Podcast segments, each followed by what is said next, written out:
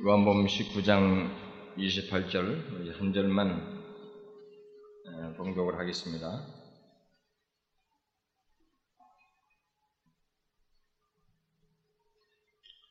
자, 우리 다 같이 그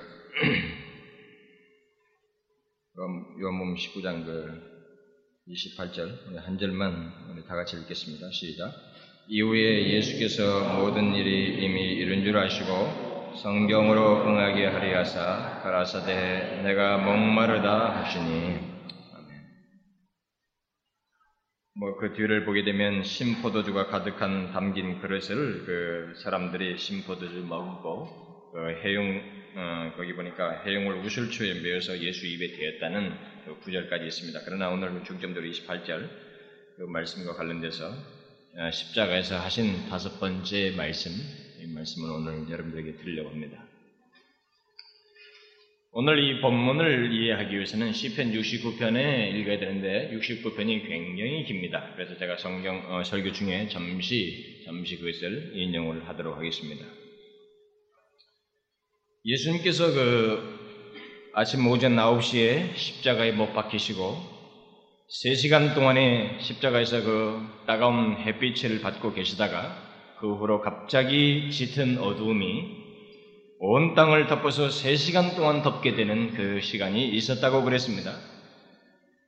그 3시간의 어둠 속에서 예수님만이 하나님의 아들이요 죄 없으신 그분만이 받으실 수 있는 하나님의 진노, 주의 백성들이 영원히 받아야 할 지옥의 형벌과 사망의 형벌을 받으시고 그 어둠 끈 무렵에 주님께서 크게 소리셔서 외치셨습니다.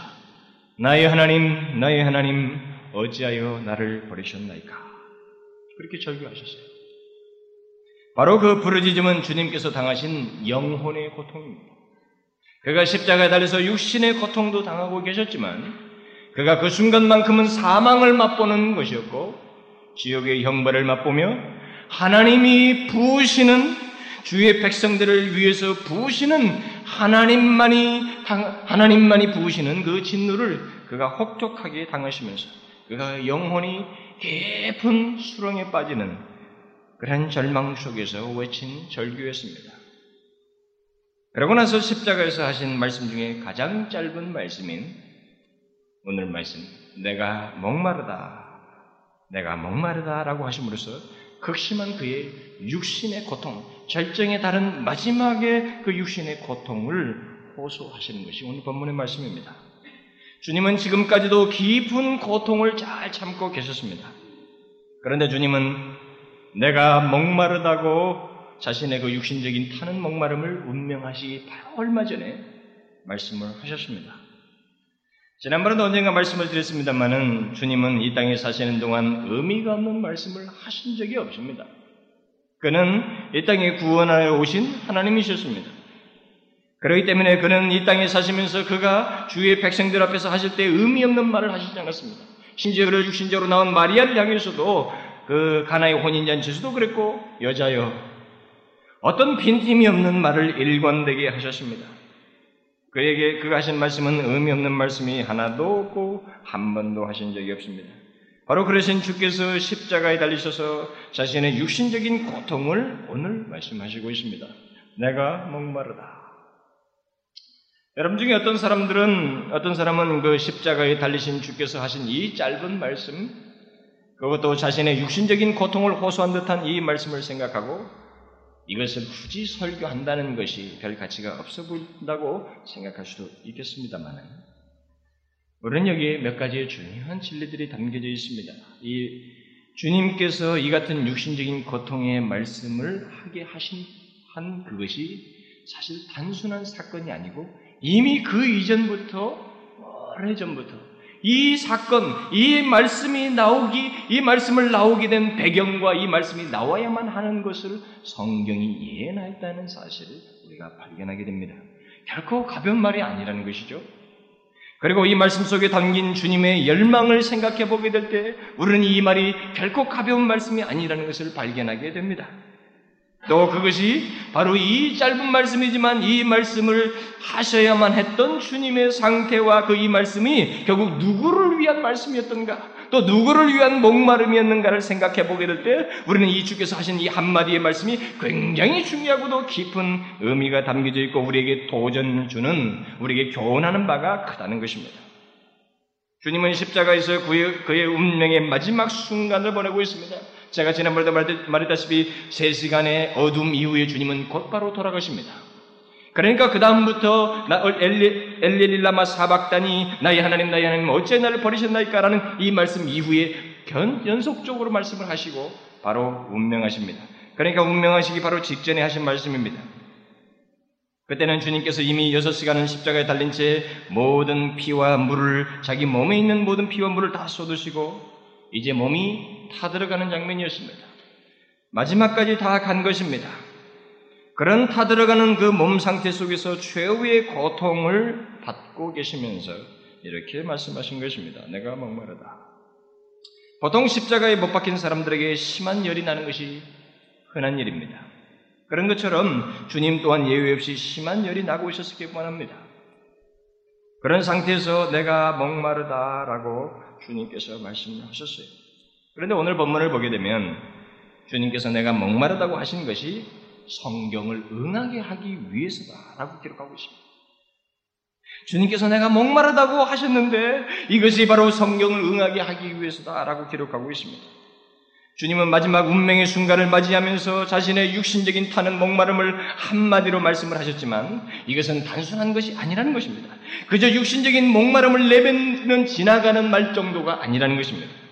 이것은 더 깊은 의미를 가지고 있는데 그것은 그가 그것을 말씀하시는 것이 바로 우리의 구원을 위해서 하나님께서 정하신 과정이요. 이미 주께서 예언하신 것이었다는 겁니다. 예언이었어요. 정하신 것이었습니다. 굉장히 놀라운 일이에요. 주님께서 나의 하나님, 나의 하나님 어찌하여 나를 버리셨나이까라고 하시며 그의 영혼의 깊은 고통을 받으신 것을 나타내시더니 이제는 운명하시기 바로 전에 그와 그의 타는 목마름의 마지막 육신의 기가라에서 그는 목마르다라고 맞추면서 성경의 예언을 성취하는 육신적인 상태와 그 상태에 따른 말을 하시고 있는 것입니다. 결국 주님은 그 예언을 응하고 계셨습니다. 주님께서 내가 목마르다고 하신 말씀은 무면 말씀이 아닙니다. 그것은 단순히 육신적인 고통을 표현한 것을 넘어서는 말씀입니다. 타는 목마름 속에서 주님께서 내가 목마르다고 하신 것은 우리의 구원을 위해서 있었던 과정이요. 하나님께서 정하신 마지막 승잔이었습니다. 마지막 승잔이었습니다. 하나님은 그것을 미리 정하셨어요. 그의 아들을 십자가에 세우시고 마지막 피를 다 흘리시고 그가 사망의 맛을 다 보게 하시고 지옥의 형벌을 다 보게 하시고 그 마지막에는 육신이 가라여서 입이 짝짝 갈라지는 몸에서 피가 빠지고 물이 빠져서 더 이상 견디지 못하는 그 상태 속에서 목이 마르다고 호소야 하는 그 마지막을 주께서 코스로 정하셨어요.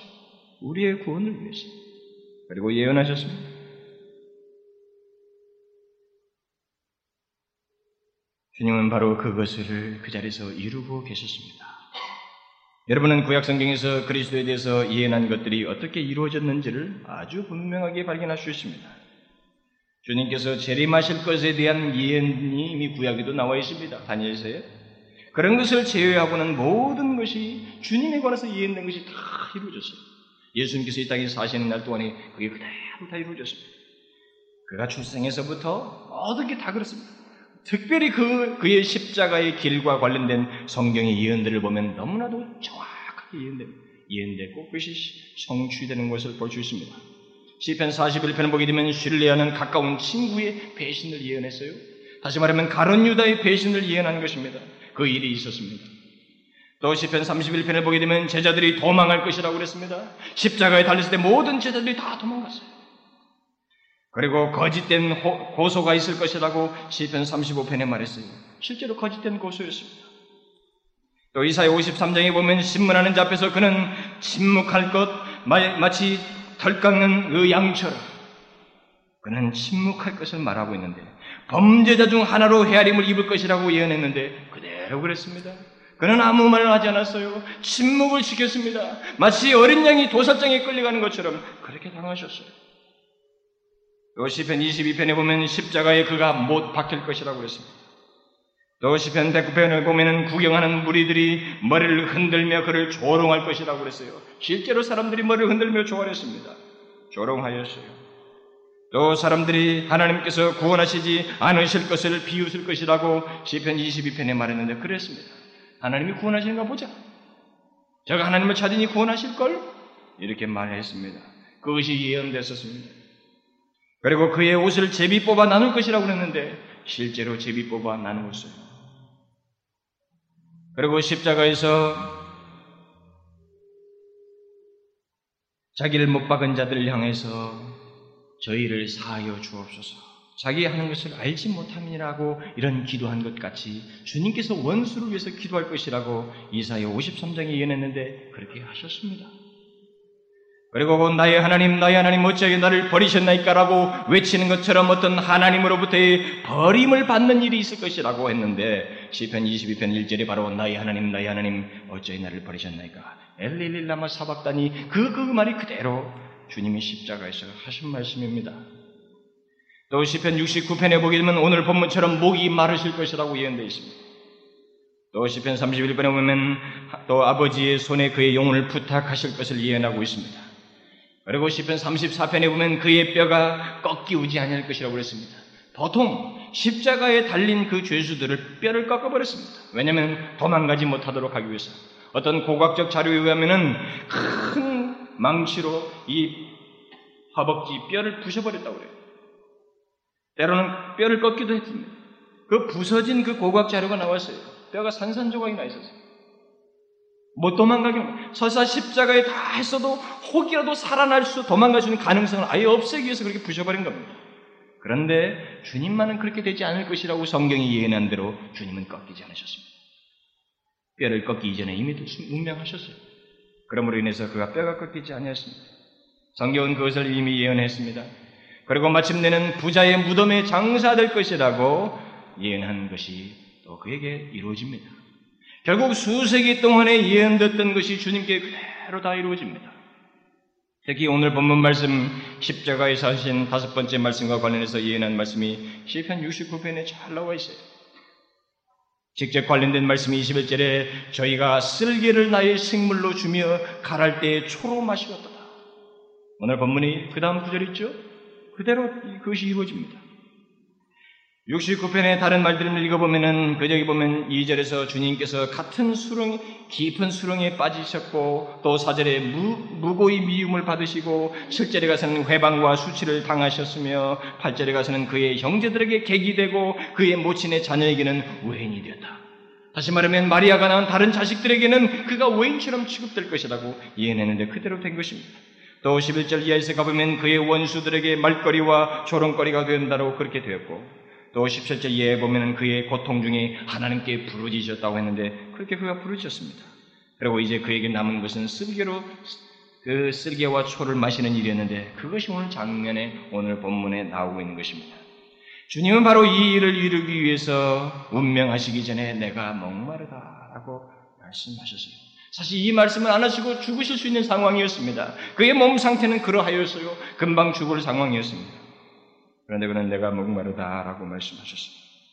주님은 십자가에서 6시간 동안 매달린 채 말할 수 없는 고통을 겪으시면서도 성경의 예언을 기억하고 계셨습니다. 주님은 최후의 순간까지 성경을 이루는 삶을 사셨던 것입니다. 그의 그가 지상생에서 살을 또한 삶을 사는 그 지상생의 삶 속에서뿐만 아니라 그의 죽음의 직면에서도 그 죽음의 순간에서도 하나님의 말씀에 복종하시고 그것을 이루시고자 하셨습니다. 이 얼마나 귀한 모범이에요? 여러분은 어떻습니까? 우리는 어떤가요? 우리는 주님의 삶과 이것을 극, 우리는 우리는 그저 특별하게 우리와 별개의 것으로 생각하지만은 성경에 보면은 자기를 따라 자기 본을 받게 하셔. 자기 자치를 따르라고 그랬어요. 다시 말하면 그는 우리에게 본이 된 것입니다. 우리가 가야 할 길을 제시하신 분이에요. 그의 모든 삶 속에서 나타났던 그 행태는 하나님을 중심하여 살았던 삶의 내용은 우리에게 제시한 본인 것입니다. 그는 죽음의 순간에까지 하나님의 말씀을 이루고자 했습니다. 성경을 이루는 것이 그의 삶의 끝마무리까지 지속되었습니다. 어떠냐는 거예요, 우리는요? 우리는 그를 믿는 사람들입니다. 그러면 우리는 어떠냐는 거예요? 우리도 여기서 생각해 봐야 됩니다. 이 하나님의 말씀이, 여기 기록된 이 하나님의 말씀이 우리에게도, 우리에게도 예수님과 같은 관심과 열망을 갖는 내용이 되고 있느냐는 겁니다. 이 하나님의 말씀이 우리들에게 어떤 위치를 차지하고 있어요? 여러분들의 삶의 최고의 기준이요 가치가 되고 있습니까? 이 하나님의 말씀이. 이 하나님의 말씀대로 살고자 하고 그 말씀을 삶으로 이루기를 소원하느냐는 거예요. 이 하나님의 말씀에 담긴 하나님의 마음과 뜻을 우리들도 소중히 여기고 그 말씀을 이루기를 원하느냐는 것입니다. 실제 생활에서뿐만 아니라 극심한 어려움 속에서도 우리는 이 하나님께서 하신 말씀이 내게서 이루어지기를 구하고 그렇게 하나님의 말씀에 의해서 내 삶을 나아가느냐는 겁니다. 그건 예수님, 우리도 이 예수님께서 이 보이신 모범이 우리에게 동일하게 요구되는 것입니다. 정말 우리가 하나님의 자녀라면 우리는 어떤 어려움 상황이든 죽음의 상황이든 모든 상황에서든 그 상황에서 실제 이 하나님의 말씀을 이루고자 하고 그 말씀에 따라서 내 삶을 맡기고 거기에 나를 신뢰하고 하나님을 의지하는 그 모습이 있어야 되는 거예요. 그런 것이 우리에게 있느냐는 것입니다. 예수님처럼 죽음의 순간까지도 하나님의 말씀에 권위 복종하며 그것을 이루기를 원하느냐는 것입니다. 다윗은 시편 119편에 내가 주의 계명을 지키기 신속히 하고 지체지 아니하였나이다. 그랬어요. 다윗은 그러했습니다. 내가 주의 계명을 지키기 신속히 하고 지체지 아니하였나이다. 우리들의 태도는 어떻습니까? 우리들의 삶은 어떠냐는 거예요? 여러분과 제가 하나님께 속하였고 그의 자녀임을 나타내는 특징이 무엇이겠어요? 그것은 주님처럼 또 다윗처럼 하나님의 말씀을 이루기 위해서 하나님의 말씀을 삶 속에 나타내기를 열망하는 것입니다. 신속히 하는 것입니다. 여러분 이 세상 사람들을 예수를 알지 못하는 사람들에게 보십시오. 그는 하나님의 말씀을 알지도 못할 뿐만 아니라 그 말씀을 이룰 만한 이유도 발견치 못하고 그런 필요도 못 느끼고 자기의 본성을 따라 자기의 원하는 것을 따라 그것이 기준이 돼서 살아가는 것입니다. 분명히 달라요. 분명히 다릅니다. 하나님의 자녀와 하나님의 자녀가 아닌 사람 사이는 분명히 다릅니다. 하나님의 자녀는 자기의 본성을 쫓지 않습니다. 주님처럼 주의 말씀을 생명 다하기까지 하나님의 말씀을 이루고자 하는 삶을 사는 거예요. 주의 말씀에 비추어서 삶을 사는 것입니다. 이게 그리스도입니다. 주님은 고통 중에서도 그의 관심은 성경을 이루는 것이었습니다. 우리의 구원을 위해서 정해진 길, 곧 최후의 순간까지 하나님의 말씀을 이루는 것이 그의 관심이었습니다. 주님은 진실로 육신에 타는 목마름을 겪고 있었어요. 이제는 못 견딜 상황입니다. 그런데도 불구하고 이 목말라신 주님은 우리를 구원코자 하는 그 진념을 발휘하셔서 성경을 이루셨어요. 여러분들이 우리가 기억해야 될 것은 이 목말라시는 주님은 하늘과 땅의 권세를 지신 분입니다. 하늘과 땅의 모든 권세를 가지신 분입니다. 요한복음 1장에 보면은 그가 창조에 동참하셨다고 그랬어요. 창조하신 자예요. 창조주입니다. 만일 주께서 원하신다면 비를 내려서라도 그의 입을 적실 수 있는 것입니다. 여러분도 알다시피 주님은 이전에 이스라엘 백성들이 광야에서 목말라 할 때 반석을 쳐서 생수를 내게 하신 분입니다. 또 가나 혼인잔치에서도 말씀 한마디로 물을 포도주로 바꾸시는 능력을 발휘하신 분이십니다. 주님은 얼마든지 자신의 필요를 위해서 능력을 발휘하실 수 있는 분이십니다. 그러나 주께서는 자기 자신의 유익을 위해서는 단 한 번도 이적을 나타내신 적이 없습니다. 성경을 뒤져보십시오. 한번 뒤져보십시오. 주님은 단 한 번도 자기 자신의 유익을 위해서 이적을 베푸신 적이 없어요. 심지어 40일 금식한 후에 심히 굶주린 상태에 있는 예수탄이 와서 능력을 발휘해서 네 능력을 알다. 돌을 떡이 되게 해서 그것으로 배를 채우라고 권했지만 주님은 자기의 필요를 위해서 이적을 행하지 않으셨습니다. 그러시던 주님께서 십자가에서는 능력을 발휘하지 않으시고 자신의 갈급함을 채우지 않냐시고 내가 목마르다. 십자가에서까지 그러셔요. 내가 목마르다. 왜 그러셨어요? 왜 주님은 십자가에 달린 제 자신의 타는 목마름을 말씀하셨습니까? 네? 그것은 바로 성경에 기록된 대로 주께서 목마르시며 그 목마름을 인해서 심포도주를 받으심으로 해서 세상의 구원을 위한 마지막 걸음을 걷도록 정하신 하나님의 뜻을 이루기 위해서십니다. 그거예요. 그게 유일한 목적입니다. 자기를 돌보지 않고 유일한 목적을 그것을 위해서 하신 겁니다. 주님은 하나님의 뜻을 이루기 위해서 마지막 의욕을 다 하셨어요. 그의 의욕은 자기 자신의 피를 채우는 것이 아니라 하나님의 뜻을 이루기 위해서 마지막 고난의 쓴 잔을 마지막 남은 잔까지 다 마시는 것이었습니다. 하나님께서 정하신 뜻, 이미 예언하여서 기록한 하나님의 말씀을 주님은 마지막 순간까지 이루고자 하셨어요. 실제로 예수님께서 목마르다고 말씀하셨을 때 로마의 군인들은 예수님에게 심포도들을 입에 댐으로 인해서 성경의 예언이 그대로 이루어지게 됩니다. 그런데 이 예언의 성취는 놀랍게도 주님의 목마름은 충족시켜주지 않았습니다. 그렇죠? 목마른 사람에게 필요한 것이 무엇입니까? 물이에요. 그것은 신포도주가 아닙니다. 몰약을 탄 쓸개탄 그런 포도주가 아닌 것입니다. 결국 주님께서 가를 때 사람들이 초로 마시울 것을 예언한 대로 신포도주가 제공돼서 입에 대시기는 했지만 그는 목마름, 목마름을 해소할 어떤 물을 마시지는 못하셨습니다. 우리가 이것을 생각하게 될 때 우리는 십자가를 너무 쉽게 지나갈 수가 없어요. 십자가에서 있어지는 그 모든 순간순간들, 거기, 거기서 행해진 한마디 한마디를 그냥 지나갈 수가 없습니다. 그 배경을 생각해 보면 그 뒤에 감추인 놀라운 비밀을 생각해 보면 그것이 깊이 나와 관련됐다는 사실을 알게 되기 때문에 그냥 지나갈 수가 없어요. 우리는 거기서 그런 것을 알게 됨으로 인해서 십자가 앞에서 굴복하게 되는 거예요. 여기 목마르다고 하시는 하나님의 아들이 자기 타는 목을 죽일 수 있는 물 한 모금도 마실 수 없게 됐다는 것을 우리는 생각해야 됩니다. 우리의 구원을 위해서 그가 정하신 길이요, 그가 가야만 하는 길이었다는 것을 잊어서는 안 됩니다. 물 한 모금도 그에게 허락되지 않았습니다. 그의 백성들에게는 반석에서 물을 내어 먹게 하시면서 또 시시 때대로 우리들에게는 은혜를 베풀어 주시고 우리 영혼의 갈증을 해소해 주시면서도 십자가에 달리신 주님께서는 목마름을 해소하지 않으셨습니다. 아이러니컬하잖아요.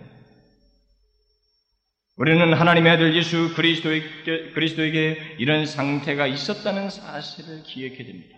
우리는 예수님이 이 땅에 사시면서 어떻게 우리의 구원을 위해서 가셨는지 한번 여러분들이 너무 낭만적으로 그냥 그림에서 마치 무슨 만화 영화나 비디오나 말이죠 그 붕붕 나는 것 같이 말이죠. 뭐 원하면 얼마든지 기적을 팍팍 발휘하면서 자기 욕구를 채우는 것 같은 그런 필름을 본 것처럼 생각하면 큰 착오입니다. 그렇지 않아요? 주님은 온 한 걸음 한 걸음의 인생의 여정 속에 공생의 과정 속에 우리의 구원을 위한 강한 집념을 드러내셨어요. 그 구원을 이루고자 하는 그 집념 속에 다 예언된 것을 실현하는데 모든 것을 다 하셨어요. 그러다 보니까 그는 자기를 살피지 않으셨어요. 주님은 능력을 가지신 분이지만 자기 목을 축일 수 있는 물 한 모금을 못 먹는 상태에 있어야만 하셨습니다. 허락이 되지 않았어요. 이런 주님에 비해서 우리는 어떤가요? 우리는 우리의 영혼이 목마르든지 우리의 육신적인 피로로 인해서 목마르든지 우리는 완전히 막힌, 막힌 적이 없이 예수님처럼 이렇게 압이 캄캄하게 막힌 적이 없이 우리의 목마름을 죽일 수 있는 은혜 상태에 우리는 계속 있어요. 지금까지 있어왔고 계속 있습니다. 여러분이 무엇이라고 여러분들의 형편을 변명을 하고 말한다 할지라도 우리의 상태는 십자가에 달려서 내가 목마르다고 말씀하셨지만 물 한 모금 허락되지 않은 예수님보다는 나은 상태에 있는 것입니다. 우리는 그래요? 여러분은 이 사실을 인정하십니까? 그는 목마르다 하는 것에 대해서 충족을 못하신 상태에 있습니다. 우리의 구원을 위해서 그가 그 길을 가셨고 그렇게 충족을 하지 못하셨어요. 우리는 현재 예수를 믿고 나서 우리 영혼의 목마름뿐만 아니라 육신의 목마름에 대해서 우리는 채우고 있습니다. 주의 은혜를 받고 있는 상태에 있어요. 그렇게 캄캄하게 막힌 적이 없습니다. 여러분들이 만약 이 사실을 인정한다면 여러분은 하나님께서 현재 여러분에게 베풀어 주시는 은혜, 은혜가 얼마나 큰지 여러분들에게 베푸신 하나님의 은혜에 만족할 줄 알아야 됩니다. 만족할 줄 알아야 돼요. 사도 바울처럼 예수님을 제대로 알고 나니까 자족했던 것처럼 자족할 줄 알아야 돼요. 만일 우리가 주님처럼 거룩한 뜻을 이루기 위한 목마름도 아니고 우리 자신의 개인적인 필요와 욕심을 위해서 가진 목마름이라면 이 예수님의 목마름에 충족되지 않는 이 장면을 통해서 우리는 과감히 제거해야 됩니다. 제거해야 돼요. 자기의 개인적인 필요와 목마름을 위해서 몸부림치면서 때때로는 하나님을 저버리고 하나님 앞에 나오기를 거리하는 그런 태도를 과감하게 버려야 됩니다. 주님은 허락되지 않았어요. 채워지지 않았습니다. 목마름을 충족하지 않으셨어요. 우리는 현재 우리에게 주어진 모든 필요와 상태에 대해서 자족할 줄 알아야 됩니다. 우리는 그래도 채워지고 있어요. 매일매일의 필요들이 채워지고 있고 또 여러분이 목마르다는 갈증만 가진다면 얼마든지 채워질 수 있는 영적인 은혜들이 배설되고 있어요. 진실로 여러분들이 하나님의 은혜에 대한 갈망을 가지고 하나님의 은혜를 얻고자 하는 목마름만 있다면 주님은 여러분들을 채워주기 위해서 무척 기다리시는 분이셔요. 우리는 그런 상태에 있습니다. 그러나 주님을 보십시오. 주님은 하나님의 버리심을 경험함으로 인해서 영혼의 고통을 겪으시면서 나의 하나님 나의 하나님 어찌 나를 버리셨나이까 라고 절규하시더니 이제는 시원한 물 한 모금 대신에 입에 대기 힘든 몰락을 탄 심포도들 입에 대셔야만 했고 육신적인 목마름을 해결하지 못하셨어요. 이 사실을 우리가 기억해야 됩니다. 그리고 우리는 자족할 줄을 알아야 돼요. 현재 여러분에게 허락된 모든 필요들에 대해서 감사할 줄 알아야 됩니다. 감사하는 마음을 가져야 돼요. 설사 여러분의 현실이 상대적으로 좀 어렵다고 해도 불평해서는 안 되는 것입니다. 왜냐하면 그래도 여러분의 형편은 십자가에서 목마르다고 하신 주님보다는 나은 상태에서 하나님의 은혜를 덧입고 있기 때문에 그렇습니다. 우리는 한 끼도 거르지 않고 먹으면서 최종적인 하나님 나라에 이르는 순례 길을 가고 있습니다. 예? 우리는 내가 원하기만 하면은 오늘은 다이어트를 하느라고 굶지만은 우리가 원하기만 한다면 한, 한 끼도 거르지 않고 최종적인 하나님 나라에까지 이를 수 있는 그런 순례길을 현재 우리가 걷고 있어요. 막힘이 없습니다. 그렇지만 주님은 우리의 구원을 위해서 40일을 금식하시면서 시험을 받으셨지만 자족해 하셨고 마침내 십자가에서도 육신적인 목마름이 채워지지 않으셨지만 불평하지 않으셨어요. 우리의 현재의 모습은 주님에 비하면 결코 불평할 수 없습니다. 그의 목마름 대신에 우리는 굉장히 행복한 상태에 있는 것입니다. 설사 오늘 먹을 것이 하나도 없다 할지라도 우리의 형편은 십자가에 십자가에서 목마르다고 하신 예수님보다 나은 형편이 있습니다. 왜 그래요? 왜 그렇습니까? 우리는 아직도 손을 움직일 수 있거든요. 내가 물을 떠먹을 수 있고 필요를 채우기 위해서 힘을 쓸 수 있는 능이 하나님으로부터 허락받고 있기 때문에 그렇습니다. 주님은 허락이 안 됐어요. 손발에 모기씨 박혀 있었습니다. 꼼짝 못 하셨어요. 주님은 우리의 구원을 위해서 스스로 목마름을 채우, 채우 지 않으셨고 죽음의 순간까지 물 한 모금 마시지 않은 채 손 하나 쓰지 못하고 그냥 운명하셨어요. 마지막 길이었습니다. 막다른 길이었어요. 그러나 우리는 아직 막다른 길이 아닙니다. 우리는 큰 은혜의 상태에 있어요. 우리는 풍족합니다. 우리가 목마르기만 하면 우리는 얼마든지 그 목마름을 채울 수 있고 은혜를 하나님으로부터 매일같이 얻을 수 있는 상태에 있어요. 굉장한 행복을 누리고 있습니다. 더욱이 우리가 지금 믿고 의지하는 주님은 십자가에서 목말라 하시면서 죽어가는 연약한 주님이 아닙니다. 그런 우리의 연약함을 경험하시고 부활 승천하셔서 하나님 보좌 우편에 앉아서 우리의 경험을 잘 아시는 영광의 주님이십니다. 그래서 지금 하나님의 보좌 우편에서 우리를 보시는 주님은 이제 달라요. 만일 그 우리가 조금이라도 목마름을 가지고 하나님 앞에 나오기만 하면 이 목마름의 심정이 무엇인지를 알기 때문에 주님은 채우고자 하는 열심을 가지고 계셔요. 채우겠다는 거예요. 주겠다는 겁니다. 그 목마름을 내가 경험했기 때문에 그 목마름을 채우기 위해서 주님은 보좌 우편에서 중보기도 하시고 힘을 쓰시고 우리의 모든 형편을 살피신다 이 말입니다. 히브리서 기자가 그것을 잘 말했잖아요. 우리에게 있는 대제사장은 우리의 연약함을 채우려지 않는 자가 아니요. 이 말은 우리의 연약함을 잘 아시는 분이시요. 모든 일에 우리와 같이 한결같이 시험을 받은 자로 되 죄는 없으시느니라. 그러므로 우리가 극률하심을 받고 때를 따라 돕는 은혜를 얻기 위하여 은혜의 보좌 앞에 담대히 나아가자. 이 얼마나 놀라운 말씀이에요? 만일 우리가 연약해 있고 갈증을 느끼는 상황이 있다면 이미 주님은 그것을 경험하셔서 우리를 등이 하시고 있기 때문에 도우실 수 있기 때문에 주저없이 그 앞에 나오는 자를 향해서 돕고자 한다는 것입니다. 때를 따라서 돕고자 한다. 우리의 연약함을 채우고 갈증을 해소하기 위해서 주님은 이미 경험하셨어요. 우리 연약함. 그래서 분명히 히브리서 기자가 뭐라고요? 우리가 극률하심을 받고 때를 따라 돕는 은혜를 얻기 위하여 주님이 계시는 은혜의 보좌 앞에 담대히 나아갈지니라. 우리는 십자가에 달리신 주님의 상태와 얼마나 달라요? 십자가에 달리신 주님의 상태와 우리 사이는 얼마나 다릅니까? 지금 현재 상태는 이제 우리를 연약함을 알고 도우실 수 있는 분까지 계셔요. 막힘이 없습니다. 목마르면 목마름을 채울 수 있고 그것이 목마름이 내 손으로 안 되면 그것을 채우기 위해서 있는 분까지 계십니다. 주님은 목마르다고 하셔도 돕는 은혜를 입지 못하셨지만 우리는 이제 우리의 연약함과 갈증에 대해서 극률하심을 받을 수 있는 상태에 우리가 있습니다. 그것도 때를 따라 돕는 은혜를 얻을 수 있다고 말하고 있습니다. 만일 우리가 우리의 연약함을 경험하신 주님께 나아가기만 한다면 말이죠.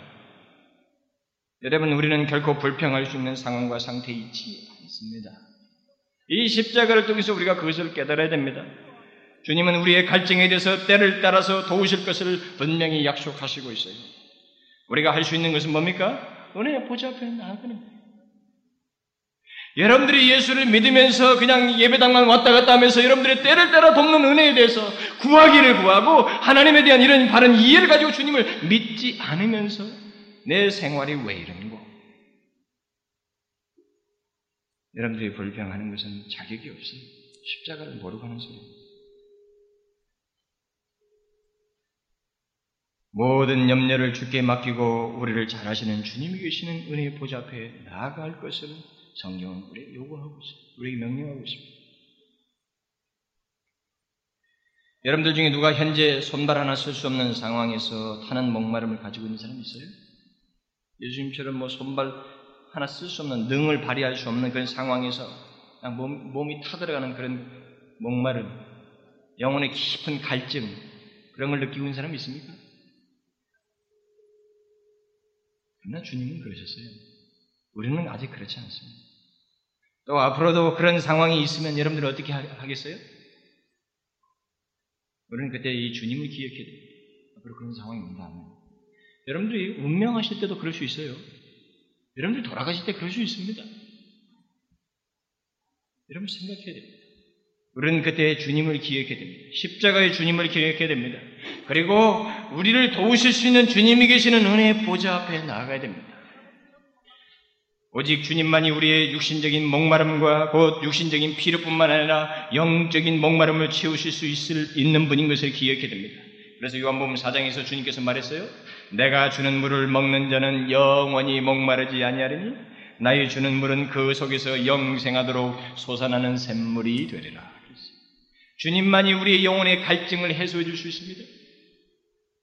우리의 목마름을 하시는 주님 앞에 나, 나가지 않고는 우리의 영혼의 갈증은 해소될 수가 없어요. 육신적인 목마름뿐만 아니라 요한복음 사장에서 말한 것처럼 영적인 목마름도 마찬가지예요. 주님께 나아가지 않으면 해소될 수가 없어요. 주님을 통해서 영혼의 목마름을 해소하지 않은 영혼들에게 있어야 할 것이 뭐겠어요? 그러면 반대로 말이죠. 주님, 주님만이 우리의 영혼의 목마름을 채우실 수 있는데, 만일 그것을 거부하는 자에게, 그 영혼의 목마름을 해소하지 않는 그 영혼에게 있어야 할 것이 뭐겠습니까? 결과가 뭐겠어요? 한 가지밖에 없어요. 다시 말하면 거지 나사로와 부자 비유에서 그 부자처럼 지옥에서 실제로 타는 목마름을 경험하는 거예요. 네? 여러분 주님을 통해서 영혼의 목마름이 해소되는 것이 얼마나 큰 복인지 아세요? 여러분이 만약 그것을 알고 싶으면 주님의 보좌 앞에 나오지 않음으로 인해서 마침내 지옥에서 목말라 했던 예수님이 하신 말씀, 그 부자가 한 말을 한번 기억해 보면 합니다. 부자가 뭐라고 그랬습니까? 죽어서 지옥에 가서 뭐라고 그랬어요? 저가 음부에서 고통 중에 눈을 들어 멀리 아브라함과 그의 품에 있는 나사를 보고 불러 가로되 아버지 아브라함이요 나를 극률히 여기사 나사로를 보내어 그 손가락 끝에 물을 찍어 내 혀를 서늘하게 하소서 내가 이 불꽃 가운데 고민하나이다 할 수 있어요? 아브라함이 뭐라고 그랬어요? 우리 사이는 격이 있어서 못 간다 못 도와준다 그랬어요 이 한마디 혀도 찍어줄 수 없는 거예요 그 타는 목마름을 대신 겪어야 됩니다. 주님을 통해서 영혼의 목마름이 해소되지 않은 자가 간 곳은 바로 그곳입니다. 그는 그 어딘가에 가서 지옥의 음부에 처해서 그는 목마름을 겪어야 돼요. 타는 목마름을 주님보다 더 심한 타는 목마름을 그는 겪어야 됩니다. 몇 시간의 갈증이 아닙니다. 영원한 갈증. 영원한 갈증을 겪어야 됩니다. 주님은 십자가에서 우리의 구원을 위한 목마름을 경험하셨습니다. 결국 우리가 겪어야 할 목마름을 경험하셨어요. 여러분과 저희 구원할 그 백성들, 하나님의 백성들이 지옥에서 겪어야 할 목마름을 그가 대신 겪으신 겁니다. 바로 그 사실 때문에 그를 믿고 그의 은혜의 보좌에 나오는 자는 영원히 목마르지 않는 생수를 얻게 되는 것입니다. 그뿐이에요? 매일매일 돕는 은혜를 얻게 된다고 말하고 있습니다. 그러나 십자가에서 목말라신 주님을 업신여기고 그분의 은혜의 보좌 앞에 나오지 않는 자는 지옥의 불못에 던져져서 영원히 목마름 고통을 받고 받게 된다는 사실을 우리는 예사롭게 생각해서는 안 됩니다. 이 현격한 둘 사이의 차이를 기억하셔야 됩니다. 우리는 좋은 쪽으로만 생각하고 있는 습성이 있습니다. 이왕이면 두 개의 부정, 부정적인과 긍정적에서 보면 부정적인 것을 잊어버리고 생각하지 않으려고 하는 습성이 있어요. 그것은 나와 무관할 것이라고 생각합니다. 그러나 여러분, 이것을 제대로 이해하려면 이쪽을 봐야 돼요. 네? 주님의 이 목마름을 인하여서 그것이 그 영혼의 목마름이 해소되지 않은 영혼과 해소된 영혼 사이의 차이는 너무너무 큽니다. 너무너무 큽니다. 여기 주님의 목마름은 결국 뭡니까? 우리들을 지옥의 목마름으로부터 구원기 위한 목마름이에요. 대신 당한 목마름입니다. 우리의 영혼을 구원기 위한 목마름입니다. 주님께서 십자가에서 내가 목마르다고 하신 것을 단순한 말씀으로 생각해서는 안 됩니다. 육신적인 호소로만 생각해서는 안 돼요. 주님은 우리를 영원한 형벌과 영원한 지옥의 목마름으로부터 구원하시기 위해서 진노의 목마름을 당하고 계셨던 것입니다. 주님은 우리의 구원을 위해서 특히 지옥의 목마름으로부터 우리를 구원하기 위해서 목이 타셨어요. 우리의 구원을 위한 마지막 갈증이었던 것입니다. 그의 갈증은 우리가 지옥에서 받아야 할 영원한 갈증이요, 진노의 갈증을 대신 당하였다는 사실을 기억해야 됩니다. 이것이 우리에게 감사의 조건이 되어야 돼요. 동시에 우리의 구원을 위해서 마지막으로 통과하셔야 했던 그 주님의 갈증을 기억하고, 우리는 불평할 수 없어요. 불평할 수 없어요. 주님은 이틀의 혀가 붙는 갈증을 겪으시면서도 우리의 구원을 위한 집념을 나타내셨습니다. 우리를 구원코자 하는 그 갈증을 기억하셔야 됩니다. 이걸 잊어서는 안 돼요. 그리스도인은 잊을 수가 없습니다. 오히려 이 영광의 주님의 갈증을 통해서 우리가 유념할 것이 있습니다. 그것은 그리스도를 십자가에 달게 한 죄. 또 십자가에서 주님으로 하여금 이틀의 혀가 붙는 갈증을 느끼게 한 그 죄를 기억하고 그것을 미워해야 돼요. 미워하는 마음을 가져야 됩니다. 저는 주님께서 십자가에서 당하신 고난을 제대로 이해하기만 한다면 만일 여러분들이 지금까지 제가 십자가에서 다섯 번째 하고 있습니다만은 이 십자가에 대해서 당 하신 주님의 그 고난을 제대로 이해하기만 한다면 나는 여러분들이 어지간히 완악한 사람이 아니라면 아무리 또 뻣뻣하고 차가운 마음을 가진 사람이랄지라도 그 굳은 마음이 나는 녹기에 충분하다고 봐져요. 안 녹아지는 영혼이 이상한 영혼이에요. 충분합니다. 그리고 죄에 대해서 아무런 각성이 없는, 없, 없다 할지라도 십자가에서 당하신 그리스도의 고난과 갈증을 한다면 그를, 그것을 초래케 한 죄에 대해서 센스가 생길 거예요. 죄에 대한 미움, 죄를 싫어하고 싶은 마음, 죄를 경계코자 하는 마음, 죄를 거역코자 하는 마음이 생길 것입니다. 그뿐만 아니라 누구든지 십자가 위에서 우리의 구원을 위해서 끝까지 예언을 이루시며 고통당하시는 주님의 진령과 구원의 열정을 본다면 그는 그의 영혼은 녹아지지 않을 수 없어요. 예? 우리를 녹입니다. 그의 그 죽음을 다 하면서까지 우리를 향해 나타내신 구원의 열망과 그 집념을 깨닫게 될 때 녹아져요.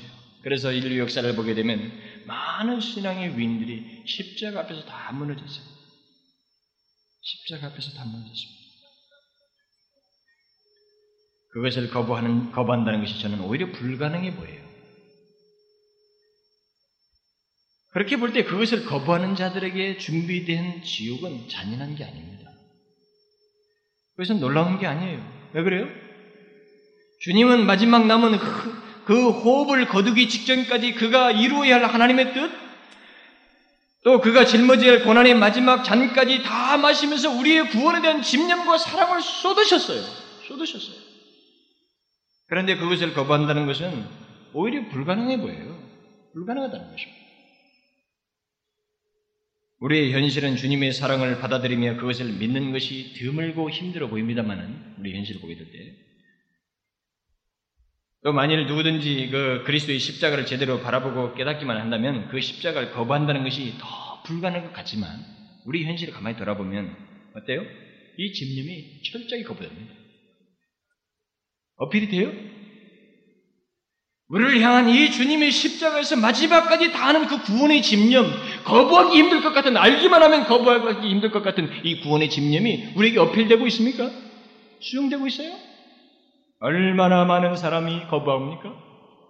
오히려 불가능할 것 같은 이것이 더 흔한 것이 오늘날의 현실이에요. 그런 사람들을 위한 지옥에 타는 목마름은 당연한 것입니다. 당연해요. 타는 목마름으로 내가 목마르다고 하시며 우리의 구원을 위해서 쏟으시는 주님의 마지막 집념에 진실로 반응하는 자들이 오늘날에 우리가 반응하지 않는 자들이 오늘날에 우리 교회 속이나 이 밖에서 보면 얼마나 많아요? 너무 습관적이에요. 십자가는요, 우리를 진실하게 만듭니다. 하나님 앞에 진실하게 서게 해요. 절대 상습적으로 만들지 않습니다. 그 속에 감추인 주님의 깊은 의중과 마음이 우리에게 전달되기 때문에 쉽게 지나갈 수가 없어요.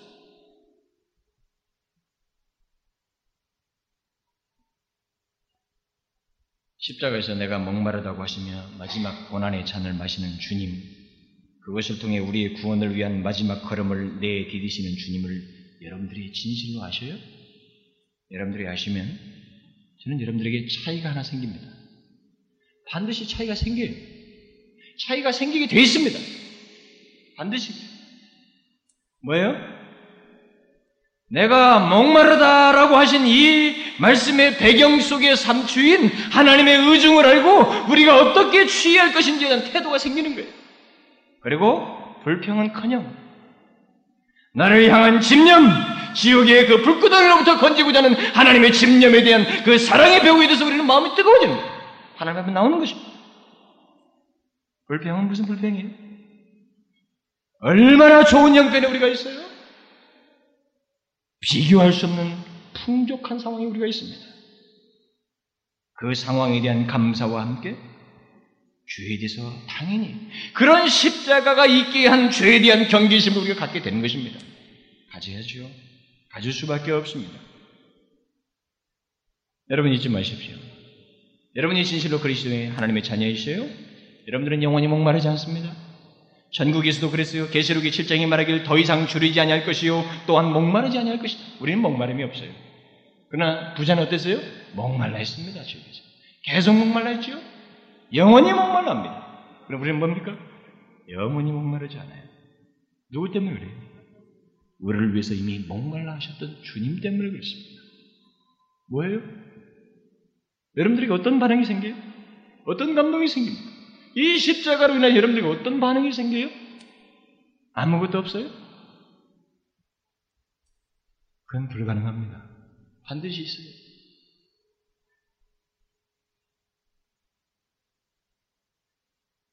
감사를 잊지 마십시오. 하나님 앞에. 기도하겠습니다. 오, 하나님, 감사합니다. 그리스도를 이 땅에 보내신 하나님, 감사합니다.